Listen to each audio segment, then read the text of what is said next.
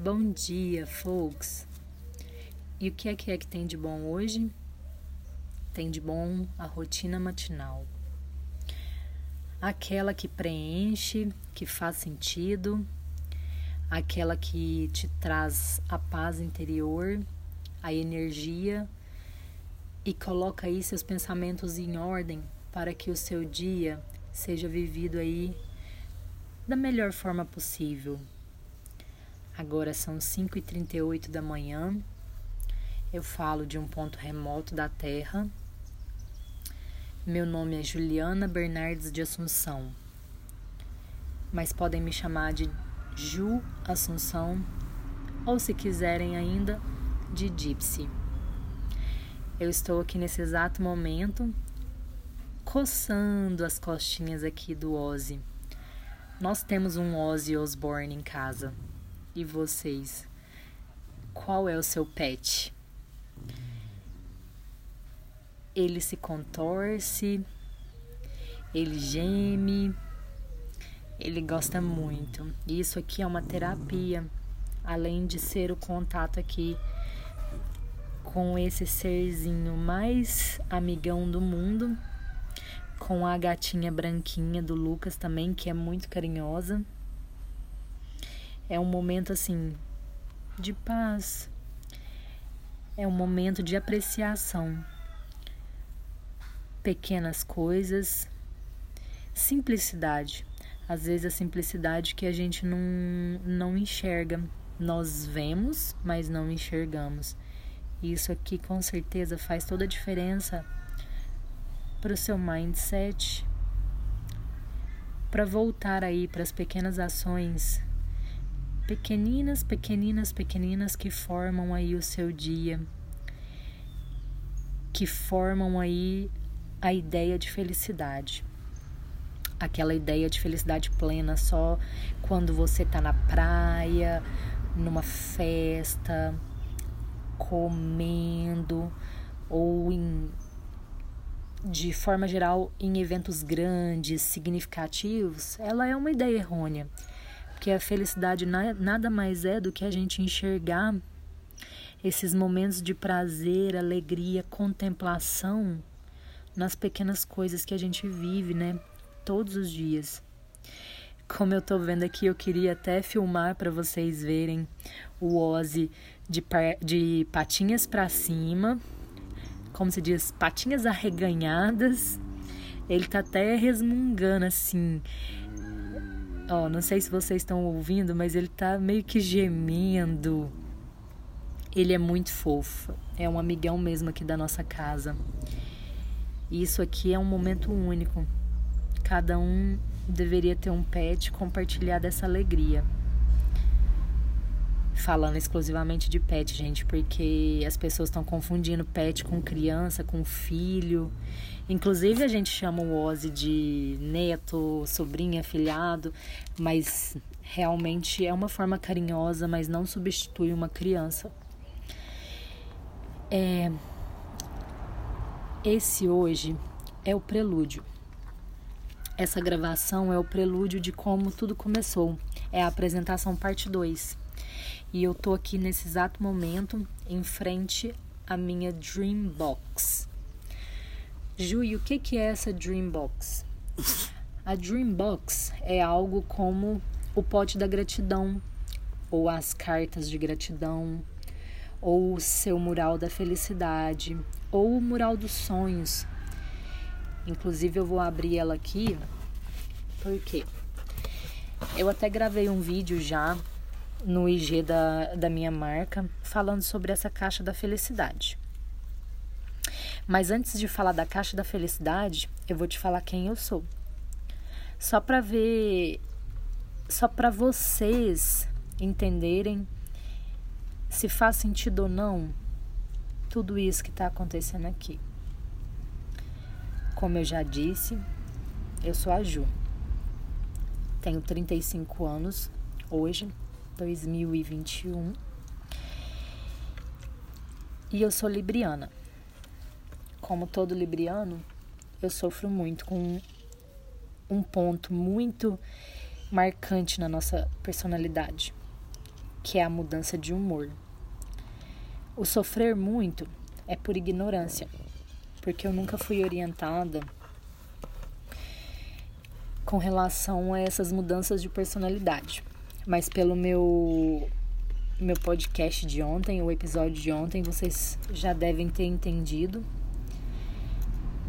que essas 3 personalidades que habitam em nós, a gente tem que aprender a entendê-las, não anulá-las. Anular é impossível, mas entender, compreender, analisar.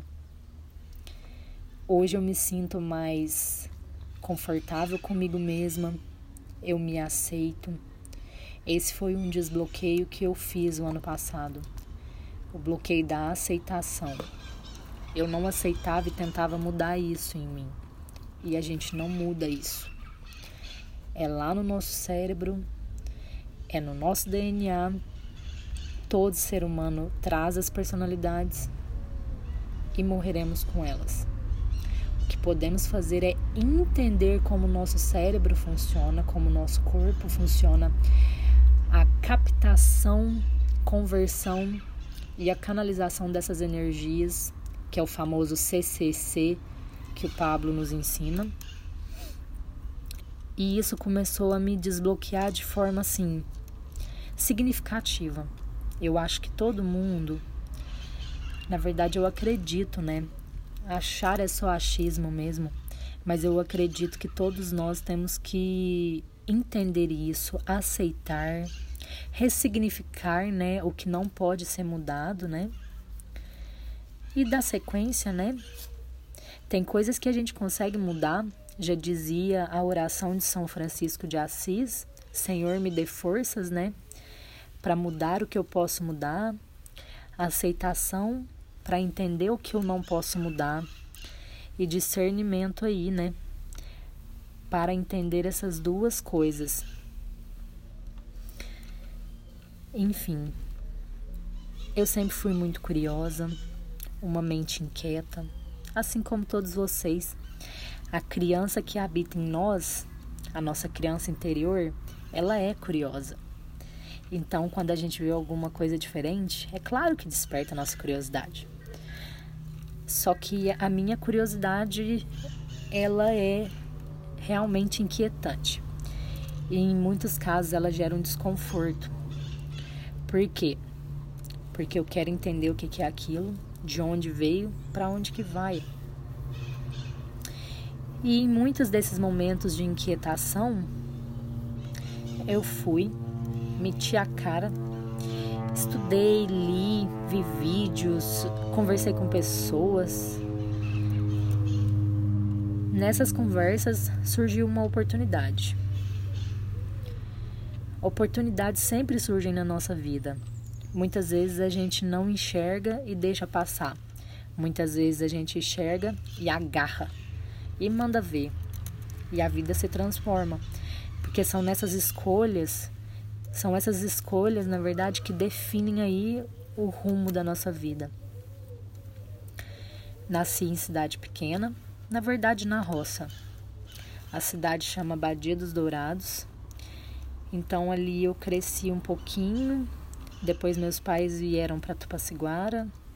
Estamos falando de Minas Gerais. E aqui eu fiquei até os meus 18 anos. Uma cidade pequena, mais pro lado de pacato, com poucas oportunidades para crescimento. E como a nossa família era muito pobre, era muito simples, eu não tive todos os brinquedos que eu quis. Aliás, eu não tive praticamente nenhum. Eu não tive bonecas, eu não tive Barbie. A minha primeira Barbie eu mesma comprei quando eu tinha mais ou menos uns 20 anos e já cursava o curso de design de moda. E tinha então que confeccionar um vestido, aprender a modelagem de acordo com o corpo da Barbie, que antigamente até então era considerado a perfeição das formas aí do corpo feminino. Enfim. Aos 19 anos eu me mudei para Uberlândia, que é uma cidade bem maior que é um polo aqui no Triângulo Mineiro, e lá eu finalizei o curso de design de moda. Mas como assim, Ju? Uma pessoa pobre de uma cidade pequena cursar um curso de moda? Curso de moda não é para as menininhas, as patricinhas, as ricas, não é um curso caro? Pode ser interpretado dessa forma, mas aí na minha adolescência eu nunca fui muito certa. Em que sentido? Eu sou da moda, mas eu não sigo modismos. O que quer dizer isso? As pessoas se vestiam de forma idêntica ou até mesmo igual. As amigas gostavam de se vestir igual. Aqui esse é o meu parâmetro, sabe? Pelo pouco que eu andei assim enquanto era adolescente, eu via que aqui todo mundo tinha uma linha de pensamento. E que essa linha de pensamento puxava muito para identificação de grupo, identificação com alguma coisa. Mas e se eu não quisesse me identificar? E foi isso que aconteceu. Eu via aquilo e fazia justamente o contrário. Eu não tinha dinheiro para comprar roupa nova, mas então o que eu fazia? Eu pegava tesoura, eu pegava linha e agulha, pegava qualquer coisa que eu tivesse disponíveis, botões, fitas e todos os acessórios possíveis aí, pedrarias, e customizava as minhas roupas. A minha mãe já chegou a me chamar de formiguinha ou formigona, porque realmente eu gostava muito de cortar e de transformar as minhas roupas. Aquilo ali era muito disruptivo para a cidade onde eu moro. Eu saía, as pessoas me olhavam com cara de: quem é essa louca? O que é isso que ela tá vestida? E aí o que eu respondia, a minha resposta para esses olhares de crítica era ligar o foda-se. Isso mesmo.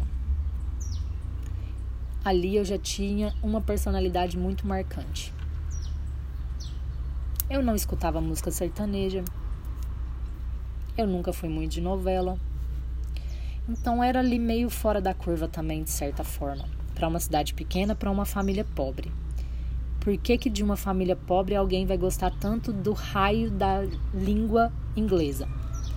Não sei, cara, mas eu amo o idioma inglês. Se eu pudesse, eu me comunicaria só em inglês.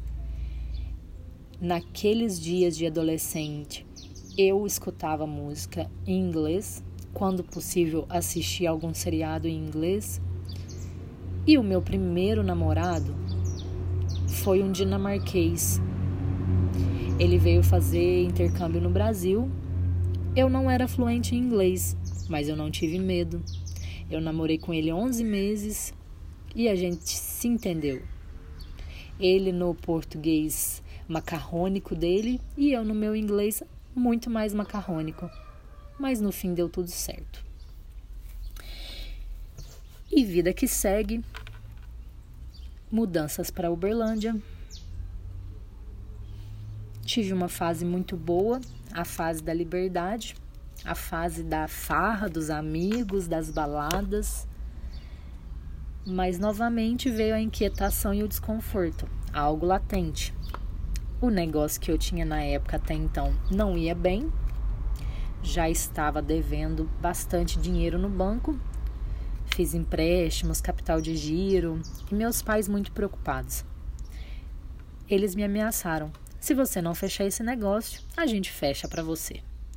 Então, eu realmente, naquele momento de depressão, mas uma depressão que eu mesmo me autodiagnostiquei,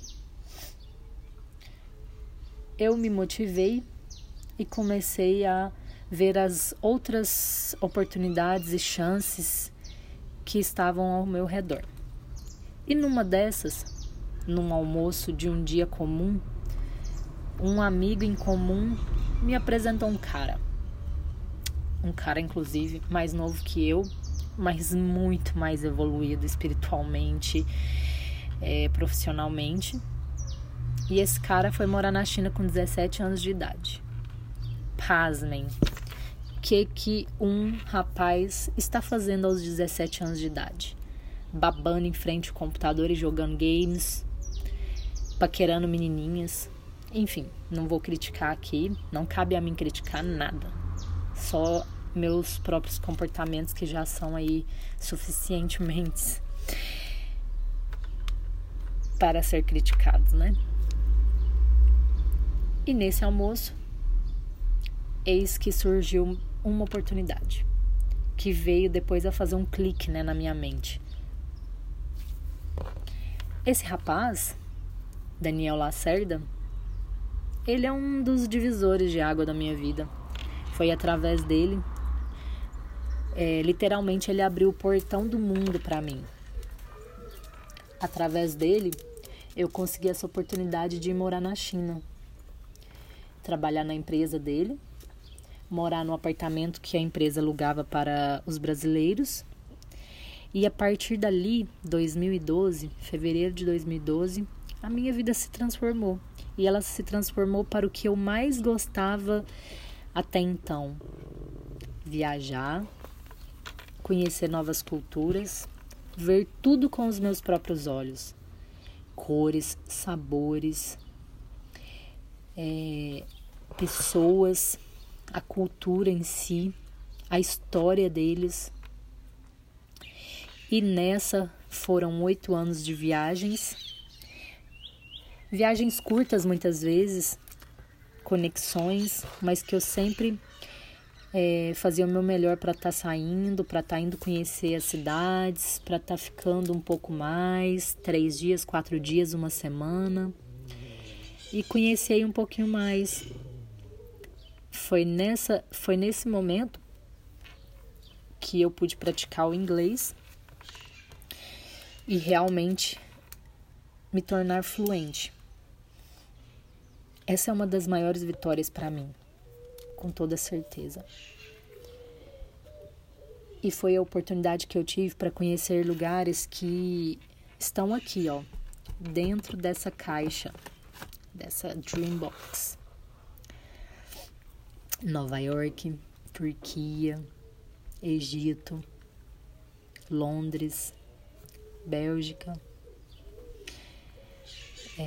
vamos lá, Tailândia, Filipinas, Indonésia, China, Hong Kong, Taiwan, Dubai, Espanha. Provavelmente eu não vou lembrar de todos aqui agora, mas já são quase 20 países carimbados aí no meu passaporte. Hoje, em momento de pandemia, eu tenho minhas memórias. E são elas que me acalmam. Porque essas experiências que eu tive, ninguém vai me tomar. O dinheiro que eu ganhei já se foi.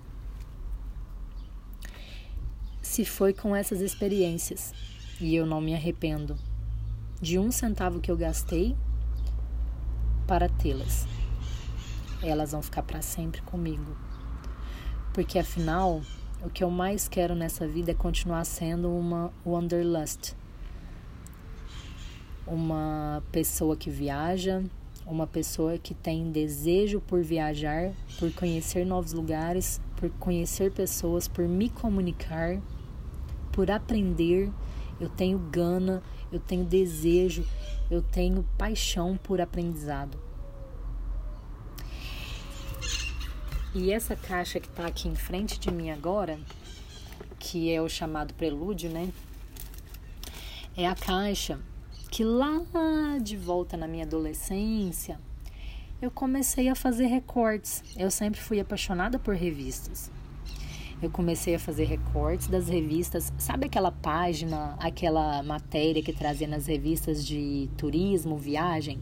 Então, eu arrancava aquelas páginas e colocava, recortava elas e punha aqui dentro dessa caixa. Tem milhares de recortes aqui. Eu sou muito memória fotográfica, imagens. Alguns desses lugares que tem aqui dentro da Dreambox, eu já fui. E hoje, quando eu olho assim, é uma satisfação imensa de ter me dado essa chance, de ter falado sim para o Daniel Lacerda quando ele me convidou para trabalhar na empresa dele, e por ter aceitado essa experiência tão desafiadora que foi morar na China durante 8 anos. Essa Dreambox é a prova mais concreta de que energy flows where attention goes. A energia flui para onde sua atenção vai, ou ainda a força do pensamento. O que você visualiza, o que você mentaliza, seu cérebro é capaz de transformar, de criar essa realidade. Quando eu comecei a fazer esses recortes lá na minha adolescência, eu nunca sequer supus ou chutei ou imaginei como que isso ia acontecer. Como que eu ia conhecer esses lugares um dia? Eu era só uma menina pobre, que não tinha muito o que fazer até então. Mas eu criei as oportunidades também. Eu disse sim quando elas chegaram. E eu vivi essas experiências. Aquele sonho, sabe aquela coisa que você tem no seu coração, que lateja, que é aquilo que você quer fazer, mas você não sabe como? Acredita que vai acontecer, acredita. Primeiro você acredita. A intenção gera ação. Intenção, movimento, energia, ação, resultados. Acredita, você é capaz. Todos nós somos capazes. E essa Dreambox que está na minha frente nesse exato momento é a minha prova concreta disso. Há 1 ano e 2 meses estou nesse momento de pausa por causa da pandemia. Estou aprendendo muito sobre marketing digital, sobre pessoas, sobre família. Estou de volta aqui morando com os meus pais, com meu irmão, depois de 15 anos, né, fora de casa. Ou seja, tá sendo um puta desafio. Mas tá valendo a pena, porque eu tô amadurecendo. Hoje eu escuto mais, tento escutar mais e falar menos, entender o lado deles. Aquela tal empatia que a gente precisa tanto ter com o ser humano ao nosso redor. Então, para mim, esse momento está sendo de muito aprendizado. Tirei um tempo para mim. Estou aprendendo, porque o meu amanhã, que ainda a gente não sabe o que vai acontecer por causa da pandemia, eu estou em paz comigo mesma. Aceitação, porém, um desafio. Viver um dia de cada vez, aprender um pouquinho de cada vez, evoluir um tiquinho que seja todos os dias e buscar a paz que eu tanto preciso. A yoga veio. Desde o dia que eu li o nome yoga, lá em Uberlândia, em um estúdio, aquele nome já me chamou muita atenção. Que isso, cara, que legal, que irado. Mas até então, o curso, a yoga no Brasil é muito caro, que ainda é uma coisa elitizada. Chegando na China, eu paguei a academia e a yoga já estava inclusa todos os dias da semana, de segunda a segunda. Lá eu pratiquei yoga quase todos os dias, pelo menos 5, 6 dias por semana. E aí foi onde eu consegui encontrar realmente o equilíbrio e as explicações e a lógica para o que acontece entre o nosso corpo, a nossa mente e o espírito. E a yoga vai ser mais um dos nossos capítulos aí, dos nossos episódios, dessa tecelagem comportamental, humanizada, que eu trago aqui para vocês. Por agora eu me despeço, deixo aqui um abraço aconchegante, com carinho, e dedico aí a vocês essas palavras de atenção. Se cuidem. Esse é um momento que a gente precisa estar bem, principalmente mental. Mas não esqueça de cuidar do corpo, do físico, pois precisamos dele, da nossa imunidade. E vamos nos falando. Estarei de volta muito em breve. Estou amando aqui me comunicar com vocês. Espero que vocês também estejam gostando. Façam todos um bom dia. Namastê.